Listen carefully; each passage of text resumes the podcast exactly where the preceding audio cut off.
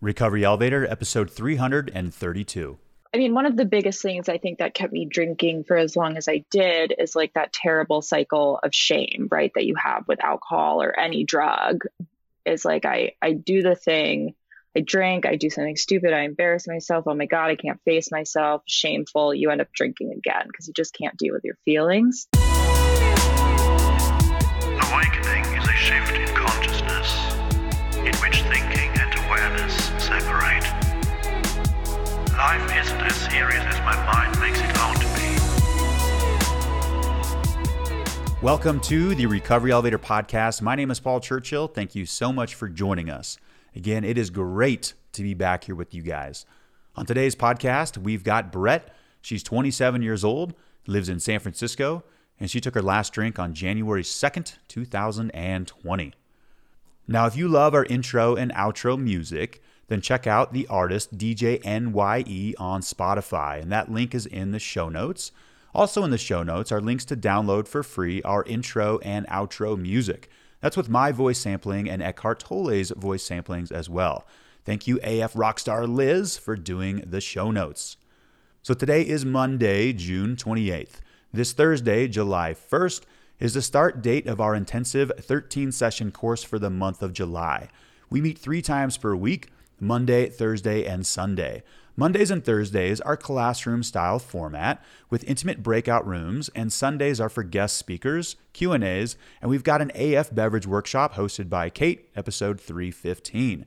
So we polled previous course participants and 72% of them who filled out the survey monkey remained alcohol free for the duration of our last course. How cool is that? You'll have course assignments and daily discussion prompts in your WhatsApp groups. This course is all about connection and having fun. Go to recoveryelevator.com forward slash restore or click the link in the show notes. Thank you again, Liz, to sign up and for more information. And guys, don't forget that land tortoises are the longest living animals on the planet, and that Third Eye Blind is still the best band in the world. One of those is a fact, the other is opinion, but they're both, for the most part, undebatable. Okay, let's get started. I'm going to cover two things today. Number one, the importance of purposefully adding more joy into your life. And number two, recently while traveling, I came across the world's most vicious sports mascot ever. In fact, I still get goosebumps when I think of the deadly mascot. Okay, let's talk about joy. And this may seem like common sense, but it's not because so many of us postpone, skip, or have forgotten about joy altogether, like the how to part, how to experience joy, how to have fun. So, right about now seems like a good time to insert a quote about joy. Joy does not simply happen to us, we have to choose joy and keep choosing it every day. That's from Henry Nouwen. Okay, so let's look at a sample to do list. There's five things on this list. Number one, drop package off at post office. Number two, return mortgage papers to lender. Number three, take Ben to vet. Number four, edit website copy for upcoming event. Number five, play piano. Now, this may or may not be my to do list, and, and yours may be similar, and I'm referring to the order. So I've got playing the piano last. We tell ourselves we need to get all the grown up tasks done first kids, job, house, feeding the family, pets, why didn't the sprinklers turn on last night? Then, last on that list usually is us. So, here's my hard ask of you, Recovery Elevator. Please make a point to do something every day that you find joyful. And here's the important part do it first. You need to put yourself first on this journey. So do it first before all the other stuff that has the potential to zap all their creative energy out of you. About three months ago, I started taking piano lessons. I went from chopsticks to now I can play Scientists and Clocks on the piano by Coldplay. I can't sing them yet because that's some major rubbing your tummy and patting your head at the same time type shit, but I'm working on it. At first, I would practice piano at the end of the day, when my mind was sometimes ready for a nap. And the mind at that time is usually in high beta brain waves, which means it's borderline stressed. So this strategy worked for some days, but other days I had to force it and it wasn't enjoyable. So then I flipped the to do list. I started playing the piano first thing in the morning. before all the adulting took place, and here's what I found. When we do something we enjoy, there's a natural creative energy that arises that makes things tolerable, even pleasant. And here's the important part this energy, this higher level of consciousness, will then overlap into the next task or project that you employ. I quickly found I was more effective at all remaining tasks for the day, and they all became more joyful, even dropping the package off at the post office. So I try to practice the piano or music every single morning. This flip has had a major impact on the quality of my life. Now let's tie this into sobriety or ditching the booze. When we are doing something we enjoy, we enter into a flow state where time and our problems seem to disappear. Flow states, or when we are fully immersed in a task, are healthy because we aren't thinking about how the F we're going to quit drinking. Another way to say this is the neural connections that fortify an addiction begin to soften, and then something inevitably else is strengthened. Now, this could be gardening, reading, hiking, or whatever. Again, our mental energies aren't in the addiction or the story. And you're like, crap, oh, this guy's back with getting out of the story stuff again. Yep, get used to it. You're going to hear me saying it over and over because it's super important. And for the record, this will be the 245th time I've said you can't think yourself out of an addiction. Okay, so joy solo is great. For example, playing the violin, good stuff. But if you have the option to play the violin with another violinist or a cellist, I previously thought that was celloist, but it's cellist, then that is awesome. And you guys know how most dogs are a nudge away from playing? Well, that's how human beings are as well. We're just living a life that's been filled with so much muck and noise that we have to make a point, an effort to get back to this natural state of living. We all know how to have fun. It's not like we're learning anything new. We're simply uncovering things, restoring our natural state. Now, some of you guys might be like, uh, hey, Pablo, I recently quit drinking and I have not a clue what I like to do for fun anymore. Well, that's the work. You've probably heard myself and Odette on this podcast say, you gotta do the work. You gotta find out again. And if your work, your homework assignment, your task after this episode is to find out what you like to do for fun, well, I can think of worse things for work to do. And remember, rule 22 at Recovery Elevator that's the golden rule. Have fun, lighten up, and never take yourself too seriously. Okay, there's one more thing I want to cover, and I'm trembling with fear while I say this. On my way back from our Atlanta meetup, thank you, Alan, episode 267, for such an awesome weekend, I saw a bunch of large dudes in the security line at the airport. They were all wearing matching jackets and sweatpants, so I assume they were part of a sports team that probably involves physical contact. On the crest of the jacket was the logo. I focused my eyes, and then I saw it. And I stopped dead in my tracks. It was as if I was frozen, almost unresponsive. And no, it wasn't a ferocious eagle, hawk, wolf, shark, or a bear. Oh no, it was something much worse, much deadlier. Something that would perhaps cause the other team to not even take the field. In fact, I can imagine players on the other team saying, My uncle died from that beast. Their mascot has destroyed my family, and so forth. So, what's the mascot, you might be saying? Well, it was a martini glass. I ended up being in the security line with the professional Los Angeles rugby team, the Giltinis. And if you want to pick a mascot that leaves a devastating wake of wreckage on society, well, then they nailed it because my Google search of has an eagle or hawk ever killed a human being, that came up with nil. But alcohol, on the other hand, and that is going to conclude today's intro. So now let's hear from BetterHelp and then we'll hear from Brett. I want to tell you about our sponsor for this episode, BetterHelp. Mental health matters, and as we continue to live through this pandemic and slowly go back to resuming activities, such as going back to work or attending some social gatherings, it's important to have someone that can help us process all of our emotions and life stressors. BetterHelp will assess your needs and match you with your own licensed professional therapist. BetterHelp provides a broad range of expertise available, which may not be locally available in many areas. This platform is super easy to navigate. You can log into your account at any time and interact with your counselor by sending them a message. You'll get timely and thoughtful responses. Plus, you can schedule weekly or video phone sessions. BetterHelp is more affordable than traditional offline counseling, and financial aid is available. I highly encourage you to check it out. Visit www.betterhelp.com forward slash elevator. That's BetterHelp, H E L P, and join the over a million people who have taken charge of their mental health with the help of an experienced professional.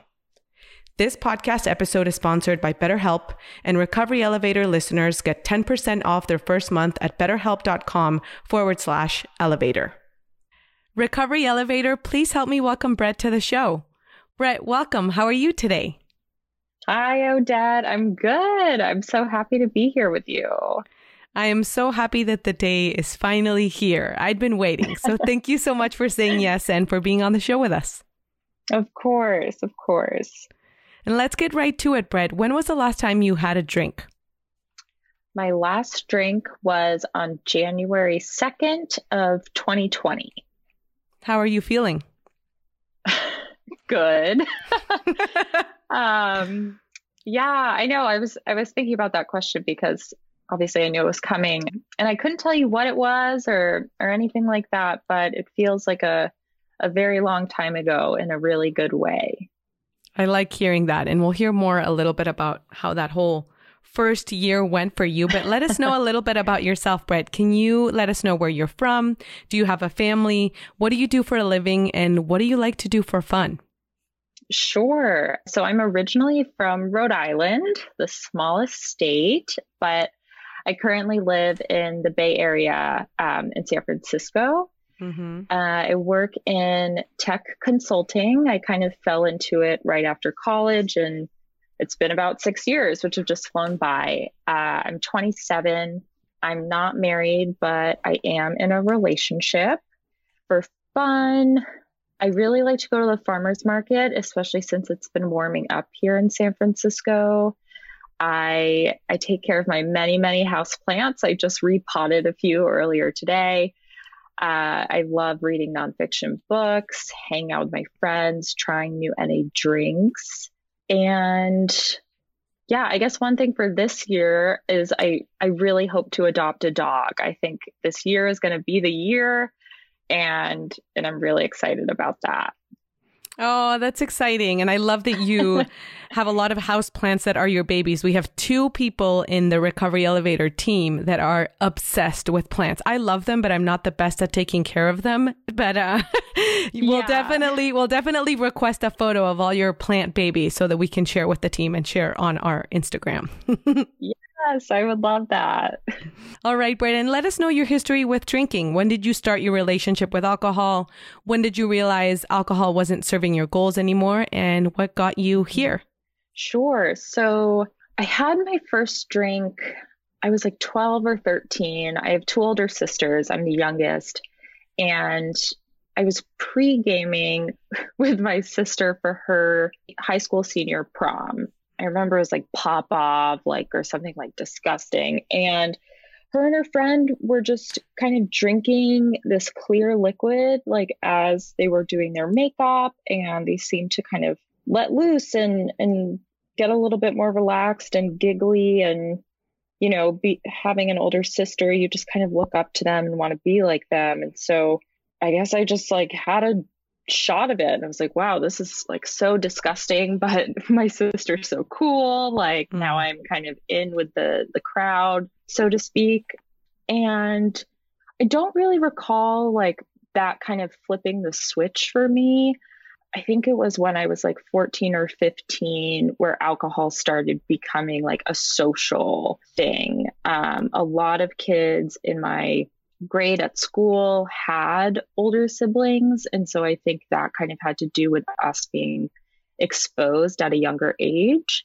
I went to a really small, like private Quaker school. So, like 60 kids a class, really small. And peer pressure was definitely a big thing. So, I just remember kind of that becoming a, a thing maybe in like eighth grade and I would say after alcohol became kind of a staple at all these hangouts and, and parties and stuff on the weekends, that I was never really a normal drinker. like looking back on it, but I always thought that everyone was getting to the same place as mm-hmm. I was. Like everyone was blacking out. Like I didn't realize that you could drink without blacking out until mm-hmm. maybe I was like 20 or 21.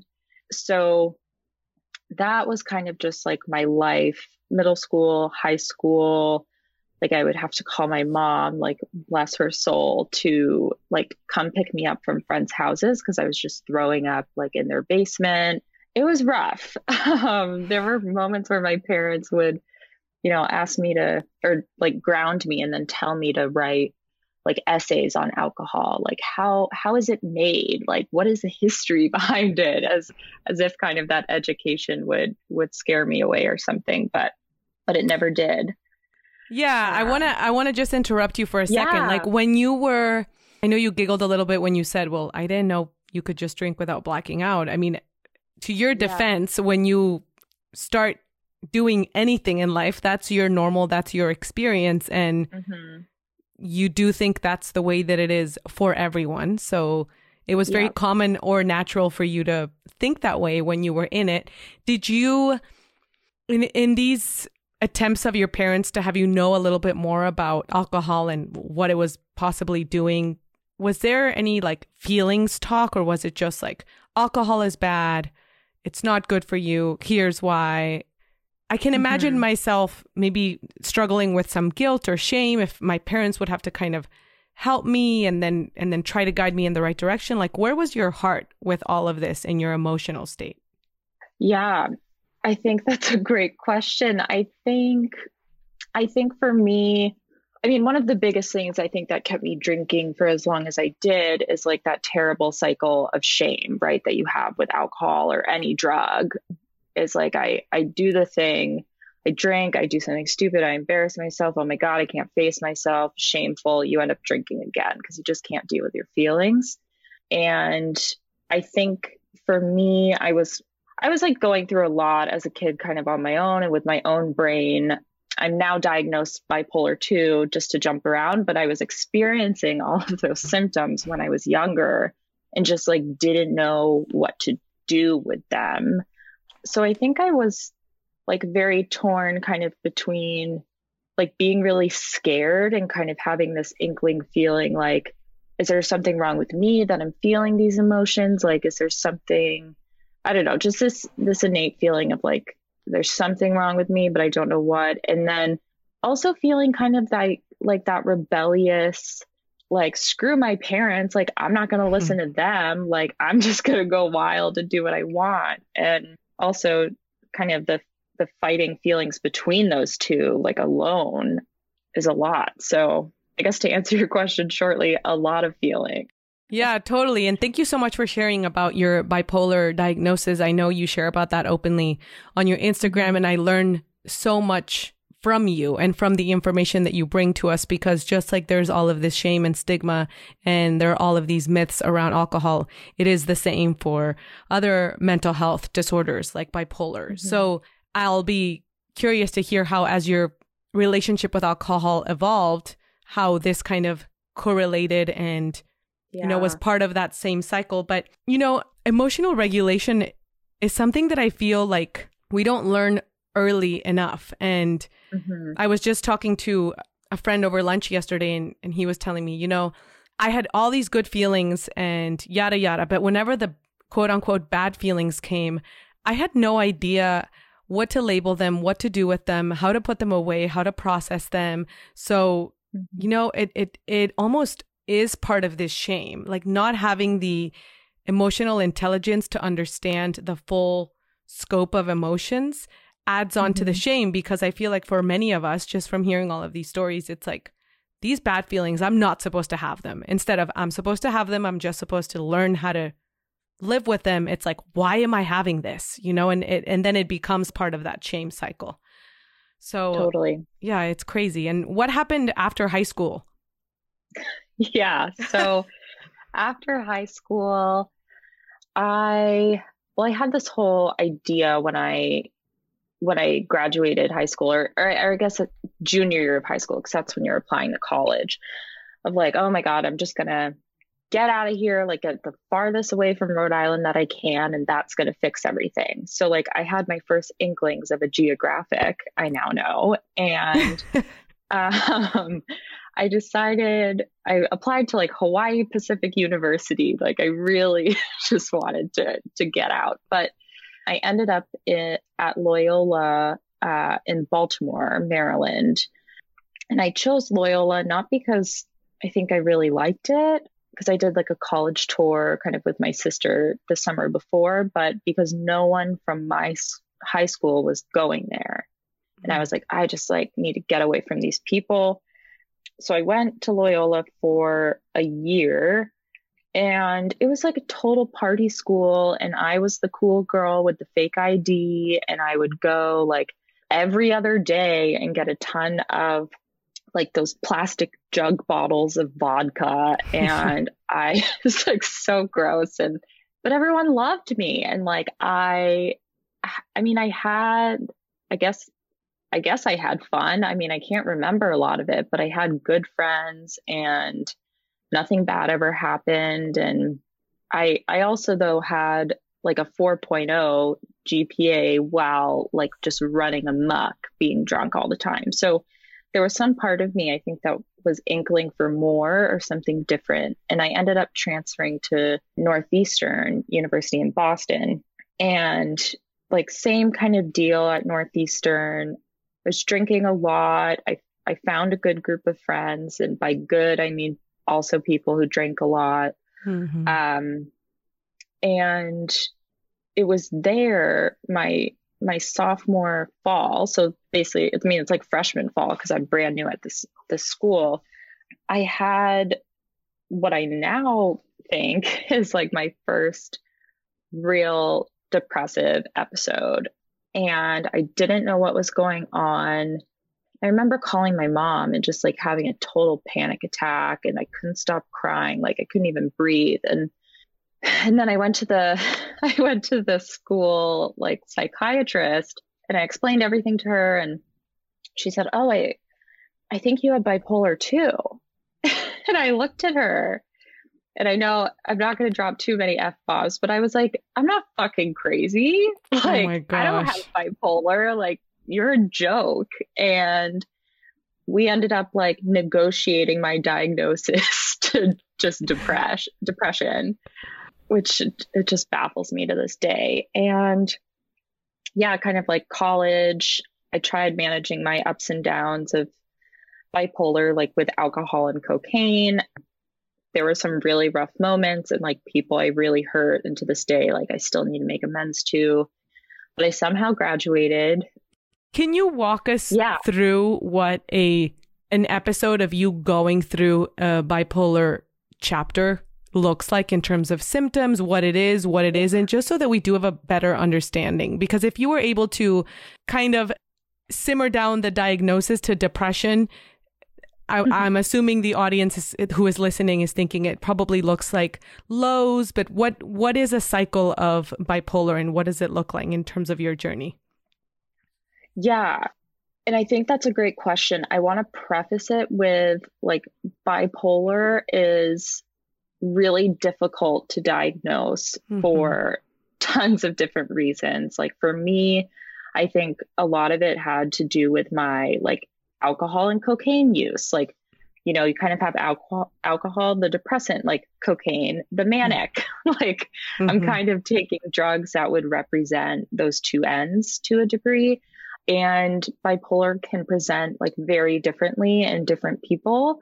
But for me, I like mostly did present as depressed, um, like major depressive disorder would be the diagnosis. Mm-hmm. For me, that was feeling like super exhausted and tired, not being able to really get out of bed, even if I had to pee, like I would much rather just like roll over and like pee in a cup right next to my bed than walk the 10 feet to my um, to my bathroom. Got like it. it's just it takes all the energy out of you. My like all my muscles would be sore. Like I just ran a marathon, um, or what I think would feel like that. I've never done it.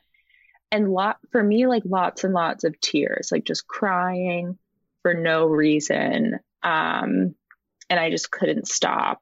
And probably like 2 to 3 days into that would come like the suicidal ideation and like i guess what you could say like the really scary thoughts.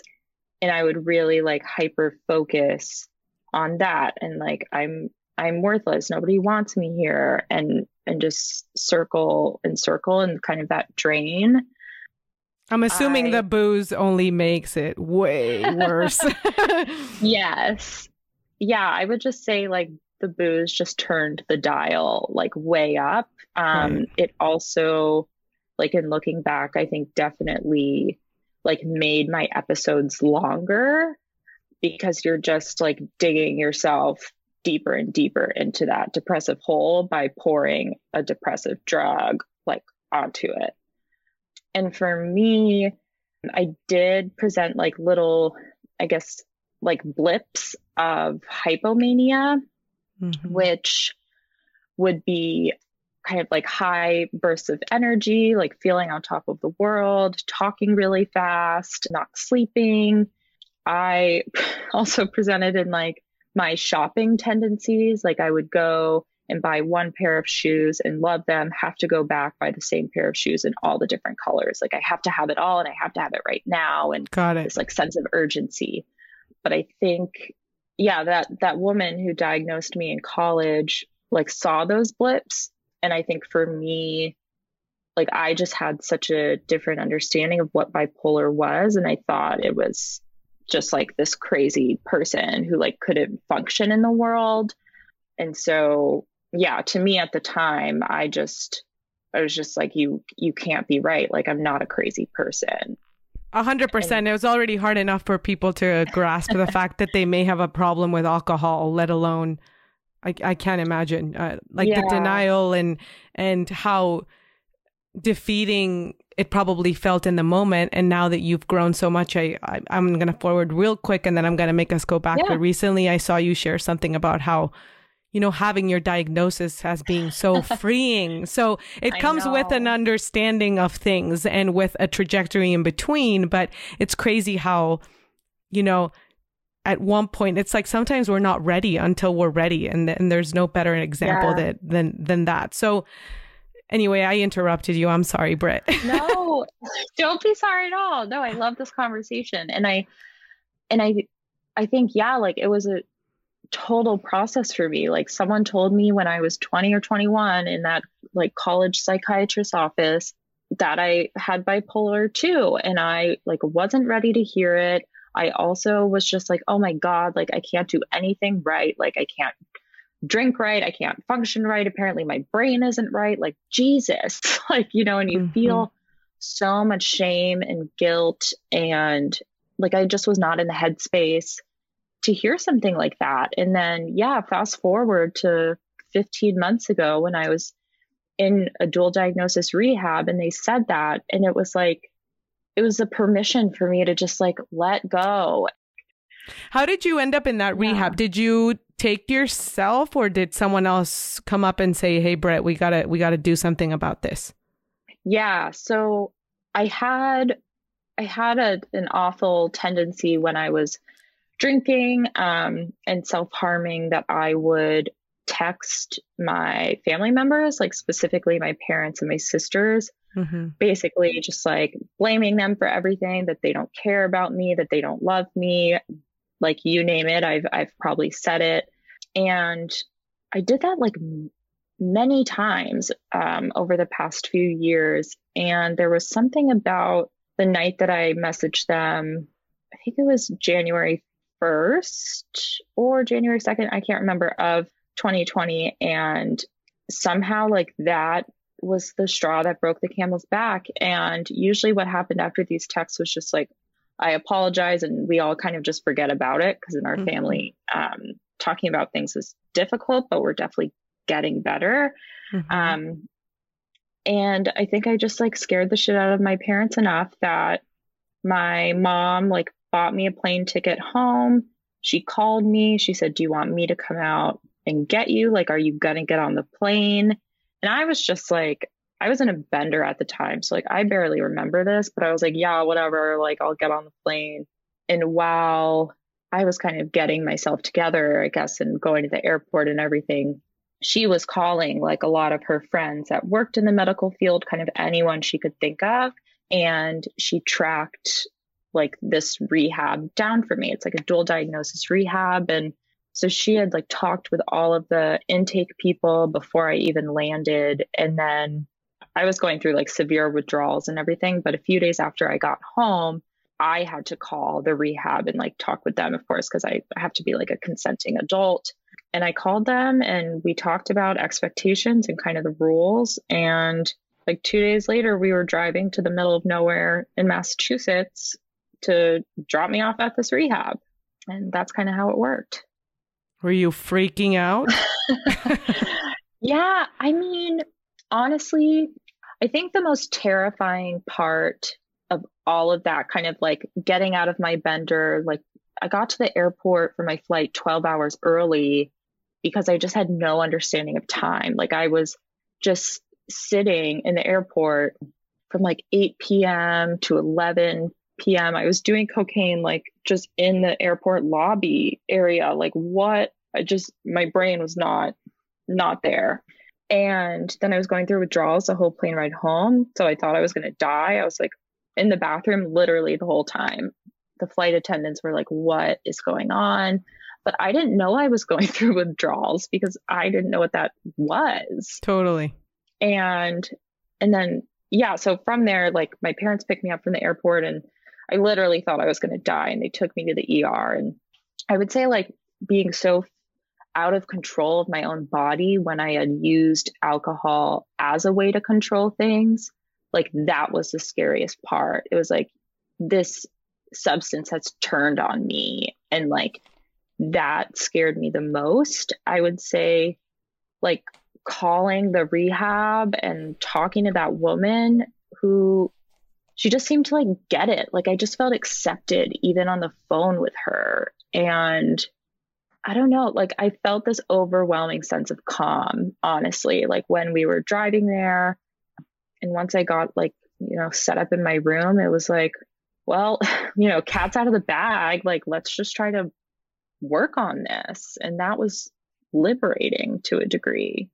Yeah. And it's so funny and ironic how, you know, when we are not, even for people who are on the much acceptable spectrum. You know, people that are maybe I have a problem, maybe I don't. People who are tiptoeing around the idea, it's still a control yeah. issue. You still feel like when you are using the substances, you are in control. And the moment that's revoked from you, you are like, what? Like, I don't even know what normal feels like, what my body needs. And it's, mm-hmm.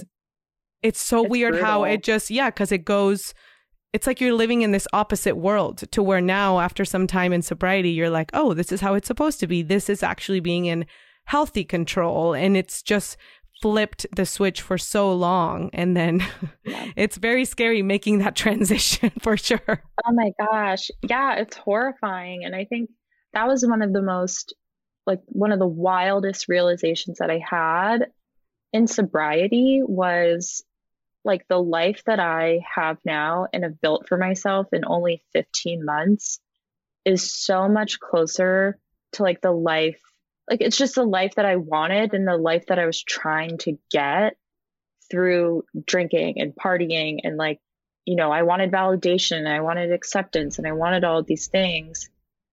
And you know alcohol was never going to get me there.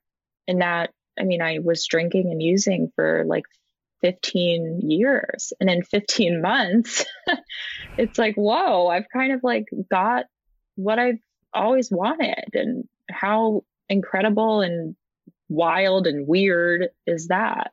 Yeah, it's pretty crazy. How long were you in there for? Uh, only two weeks. And honestly, my gosh, Odette, like if I could just go back for a little vacay, like I would. like the food there was so good. The people there, like the people who work there are so incredibly like talented and patient. And I know that people have like many rehab experiences and obviously all of them are valid, but like that place hands down saved my life and I enjoyed like most parts of it. Like even when I was, you know, sobbing with my therapist, like that was that felt good. Like it it just was the right place to be and insurance would only cover two weeks. So yeah, there is a it's a pain in the butt. You know the whole insurance process and how yeah. not accessible this is for a lot of people that need it. I remember I was in mine, uh, the one yeah. that I went to. I was there for 30 days, and I also had a great experience. And I would have liked a little bit more time because I mean I've talked about this before. But even though it's hard and, like you said, you're sobbing, you're processing all of these things, it's still acting as a safe container. And you are in this environment that, you know, there's probably not another time where you can only be focusing on yourself with people all around you supporting you or at least attempting to support you. You know, it's such a privileged experience. And it it's really scary getting out of there. Like, because when you come out, I, I I was like, what? Wait, I'm going to leave this bubble and then I'm just going to go back. And the expectation that you've been healed, which is a whole other conversation, like the expectation of like, well, you went there and now you should be good. Like that's what was scary to me that like, crap, yeah. when I leave, it's like everything is actually going to start when I leave. Mm-hmm.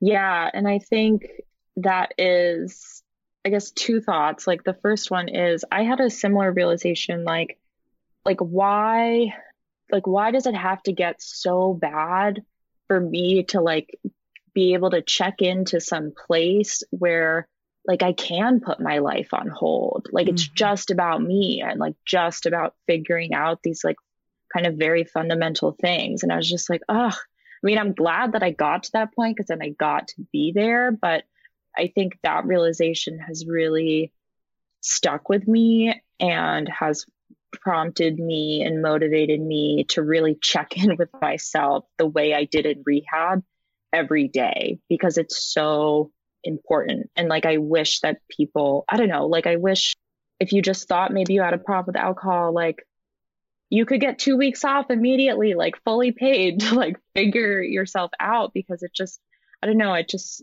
sucks that people have to get so low to get that help and also knowing that like so many people can't get that help or like it's not accessible and I don't know. That's just yeah, and and really stuck with me. It's a great exercise for the ego too. I remember hearing from my therapist, you know, you think she didn't mean to offend me and it's the type of relationship that we have, but she would say, you know, you think that you are in charge of everything and that if you were to mm-hmm. drop off the earth on one day, things would fall apart. Well, surprise, surprise, you know, things keep moving when you're not around. And I feel like for a lot of people, the idea of checking into rehab or I don't know, taking even a therapy session for an hour of their day seems like I can't afford to do that because I'm technically supposed to be doing this and I'm in charge of all of this other stuff.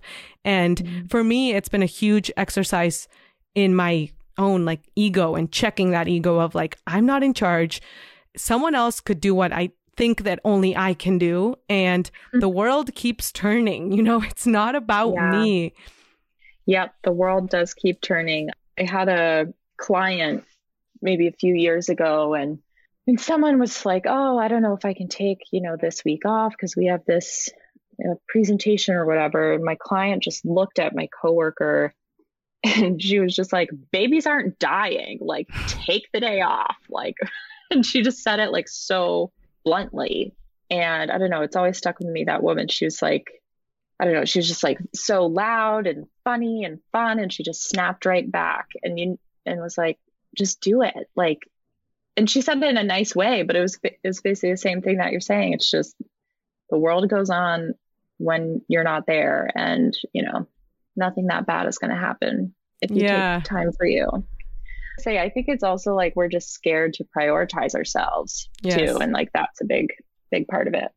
That's a huge part of it. And we're also like almost, I think the narratives are changing a little bit, but it's not that we're scared, but we're also, you know, are told depending mm-hmm. on your mm-hmm. culture and your upbringing that you are supposed to put other people first but i've been really optimistic seeing that narrative change a little bit and and just having this societal understanding of, you know, you need to take care of yourself first, which I'm I like I'm an optimist, so I feel like mm-hmm. the dial is moving in the right direction. yes, for sure. How was leaving, Brett? Speaking of that, how was leaving? How was your life after going to treatment? And how was that first 30 to 60 days? I mean, I'm sure you were yeah. also navigating not just being sober, but I don't know what type of medication you're under with bipolar. Mm-hmm. Like, how was life after treatment?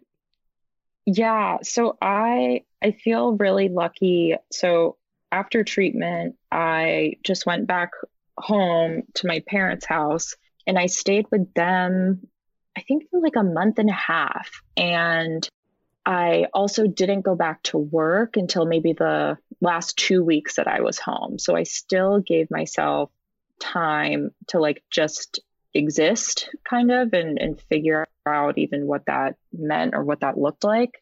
So I kind of, I don't know, I felt like in this very safe, like bubbled space and it was good. I mean, I tried out like AA meetings, I tried out smart recovery meetings. This was pre pandemic, so I could like do that stuff and go to these places. And then in my last two weeks, I went back to work, but only part time to try to just like gauge how that would be. And then I flew back to San Francisco. And I think that was like the really horrifying moment of like, or like, I'm going to be leaving my parents and you know, I, I flew back and I walked into my bedroom and, you know, it was just in shambles. Like, I mean, not that my roommates like should clean up after me after I like fly back for rehab, but like there was like a bottle of Maker's Mark just like still open, like mm-hmm. on my carpet and like bottles of wine and just like the mess that I had left that I didn't even realize because I was just like in a blackout when I left um, a few months earlier, and and that was hard, but it wasn't triggering. And I think I feel very lucky for that. And I don't know. I think I just I took it slow, or I I tried to take it slow. I found a therapist out here. I found a like great psychiatrist out here and I and then the pandemic hit and so I think I I went to one AA meeting in person before lockdown started and then I just turned to Instagram and I found Carla who runs Sober IRL and like that that just did it for me. I think that really kickstarted like my desire to stay sober. If I didn't have that and it was a pandemic, like who I don't even really want to think about like what would have happened. And then as far as my like medications, I got really lucky at rehab. I mean, with the really experienced people that were there, like they just mixed up a cocktail for me and it worked. And so I had like kind of just being really tired and groggy, but that was only in rehab. Like all of my meds and doses, dosages and everything were figured out before I left. So like that was incredible. And I think my medication journey is, was like a wildly short one. And I feel like extremely grateful for that because I know how daunting and terrible that experience can be. And yeah, I just feel very lucky that I didn't have to go through that.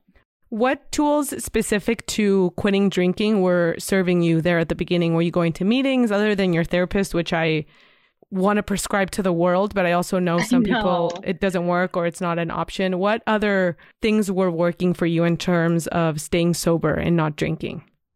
I think in the beginning, like the motive, a big motivator was how awful my withdrawals were. Like that was really really frightening to me. And so I know it's kind of like messed up, but like I, fear motivated me kind of in the beginning. And then as I got more time and I kind of went to meetings, like AA meetings were super helpful. Kind of always said I wasn't going to be an AAer because those people are crazy. Um, but I'm one of them, and and I've kind of found my crew there. Also, podcasts. I mean, your podcast, uh, Paul's podcast, Recovery Elevator, has just been, yeah, a staple since day one. Recovery Happy Hour is another one that I love. I just Shout out to Trisha. Trisha. I love her. Yeah, Trisha's the best. So those are kind of the two podcasts. And then reading book.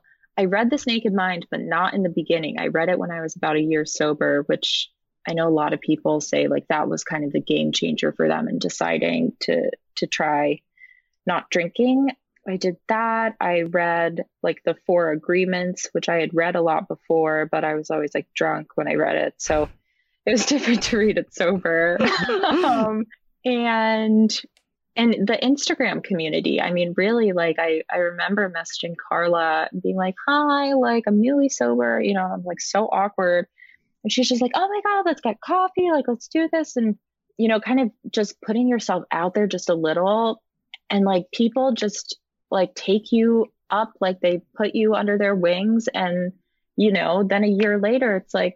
I'm going to Carla's wedding. Like, we're really good friends. And that community, I think, is the most important, whether you find that through AA, whether you find it through Instagram, which I would never even like think would happen. Just find your people. And yeah. Yeah, I, I 100% agree. I mean, and I love Carla too. Such good, yeah, such good peeps, good vibes. Latina como yo. Plus, she knows how to dance, man. She is. I know. She's awesome. She's been on the show too. But what would Brett do when you initially would get cravings? Because I think there's like different pieces to this success Mm-hmm. story that even relapse is part of success stories in my opinions but what yes. the community piece i think is a strong component and then the almost like the self-regulating what tools help you even though you have friends rooting for you friends who get you when Mhm. shit hit the fan and you would get a complete craving or something so uncomfortable that you just wanted to tap out for relief what are things that work Yeah. for you yeah, I feel really grateful. I mean, besides like when I was going through withdrawals, I've never really experienced like a, a physical craving, That's which I know people talk about. And like, whew, props to people that get through those. Yeah, I couldn't imagine. But for me, it was really just like these thoughts, and I still have them all the time, but like just this itchiness of like not being comfortable with myself or like where I'm at or like what I'm doing. And so for me, a trick that I learned in rehab is like just playing the tape forward. It's like, oh, like I really want to drink right now. I just want to get out of my head. And it's like, okay, well, it's not going to be one drink. Like, so you're going to have this drink, then you're going to have to go to the store, you're going to buy more, then you're going to hit up your Coke dealer, then you're probably going to self harm, then you're probably going to end up in the hospital and they're going to put you Mhm. on a 5150 hold and like, boom, you know, and okay, now I don't think that I really want that drink. So that's, that's kind of my go to. I also like leverage my sponsor. I have a sponsor. She's great. Uh, exercise is great. Like when I get in my own head and I feel really itchy, like my heart starts to pound. And I learned this in like DBT therapy. Um, I think it's part of like the tip exercises. Um, but if your heart's really racing because of anxiety, like start doing a strenuous physical activity that like actually gets your like would actually get your heart running that fast. And i don't know the details of how it works but it works for me. And then water. I think like I, I take a bath. I have a huge bathtub which i just like love. Or i just sit in the shower and i cry. And yeah you know it sounds crying is weird, healing. but it is. I mean, and I just feel better, or just like even saying out loud if no one's around, like, oh my God, I just really want to fucking drink. And you just say that, and the world doesn't end, right? Like they're just your thoughts and just getting them out of your head, whether that's saying it to yourself, journaling, whatever. Like once it's out of you, it has less power, I think. I love it. Yeah, I mean, it's kind of back to what we were saying at the beginning. Now, I cry all the I always cried before I got sober and now that and then I became a mom and I cried even more and now that I'm sober and a mom, I like just cry almost every time. day. all the time. But I just I think that. I just I feel like my body's just releasing some stuff that needs to be let go of and I kind of feel the same way when I like I get a bad cold or something. You know, I'm always trying to be mm-hmm. like something's leaving the system, whatever shape it may be. I'll take it. Yes, totally. You know, it's all about just getting it out. Like all of those feelings, they hold this energy in your body, you know, and whatever which way you you figure it out, it's just good to get it out. What's your favorite non-alcoholic beverage, Brett? I know you said you like to try Oh. new things. I know this is so hard. I would say that my current favorite is um, the Mikkeller Raspberry Limbo. It's like a raspberry sour. It's super good. So I don't think I've ever tried it. Yeah, it's um I found it through Josh. Um Josh the non-alcoholic is his handle, but he just opened Ocean Beach Cafe in the Richmond in San Francisco and his goal is to um have like the largest NA beer collection in the world and How cool. well on his way. I know it's so great. And so I just go there and you know like he just has like cases and cases of all these cool beers and drinks that I've never seen before. But this Mikkeller one is, oh my God, it's so good. And he only had a limited amount. so I had to get like cut off. They were like, Brett, you can't buy more than three because other people like need to be able to try this. kind of like But COVID and the toilet paper. I know. Oh, well, that's awesome. I know that every time on your Instagram I see a new thing, I'm like, I gotta try that. And I I I love when talking about this, encouraging people to even ask. A lot of people say, Well, there's nothing around me. And I found, and my husband's sober now too, that in asking people, asking local liquor stores, Oh, have you heard of this? Could you carry it? A lot of the times the Mhm. answer is yes. You know, we just really do try to have to be an advocate for ourselves because now there's a couple of liquor stores around us that carry a lot of NA beverages that we've requested. I don't know if they sell it or not, or if it'll be long term or not, but speaking up goes a long way.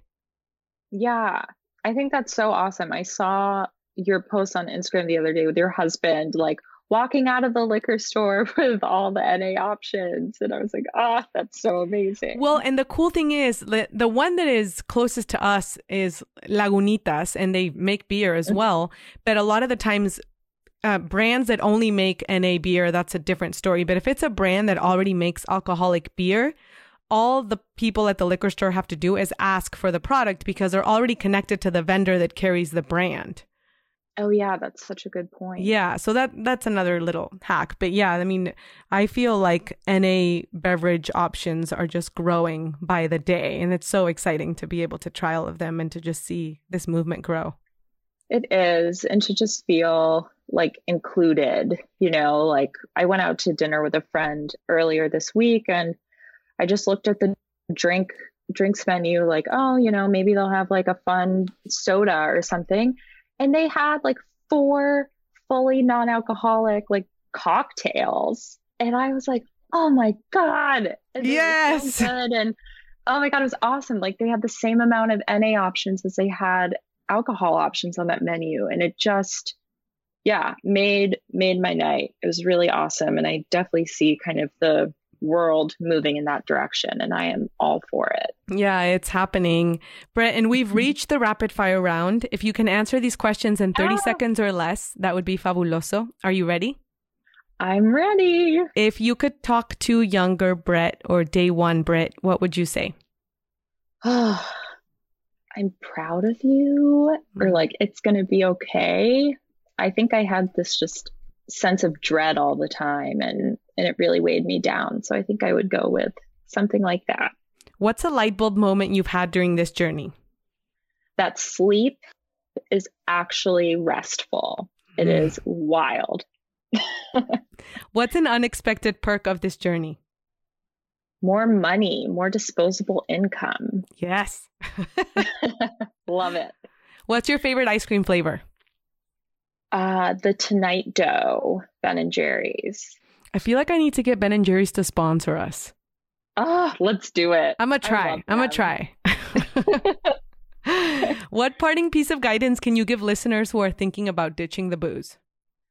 I think like a big reason why I kept going and drinking for so long was because I just like had so many negative feelings about myself and I didn't think that I deserved any better than than what I was giving to myself, which wasn't very much. And I think like in sobriety that just like lifted for me like before I even did anything and did any work, like I felt more like I was worth it. And I think it's like really scary to realize that, but super empowering.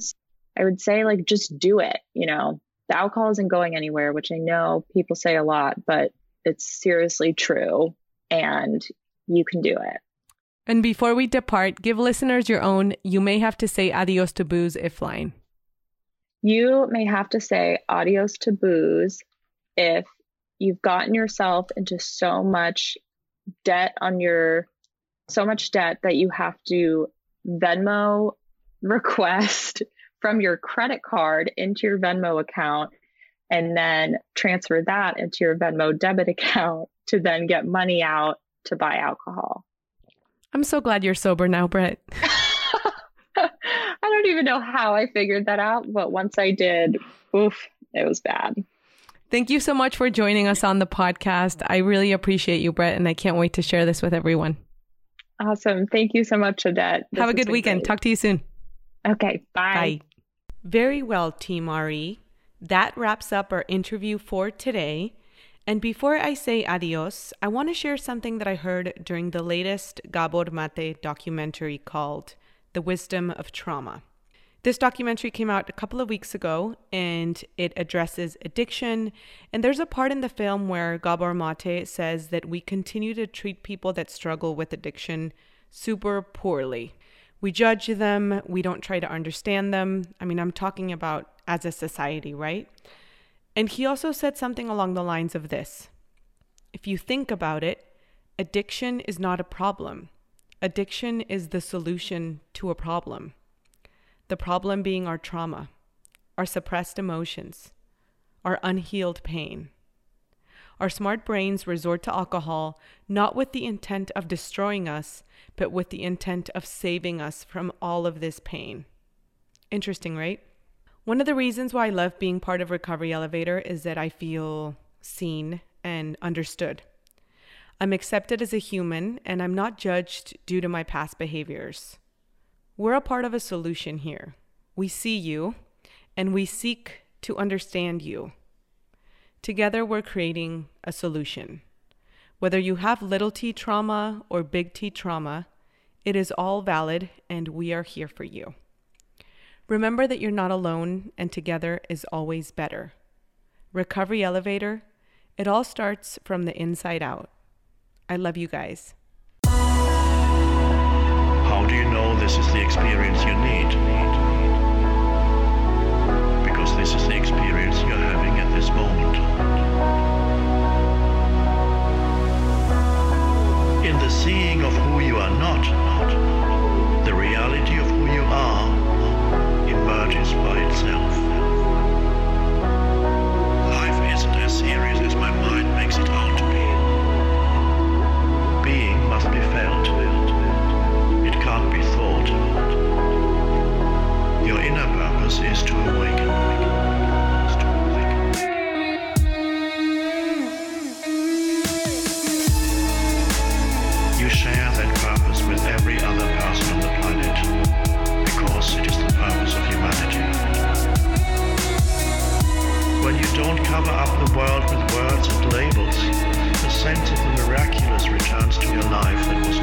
Long time ago when humanity, instead of using thought, became possessed by thought. The word I embodies the greatest error and the deepest truth, depending on how it is used. In normal everyday usage, I embodies the primordial error, a misperception of who you are, an illusory sense of identity. This is the ego.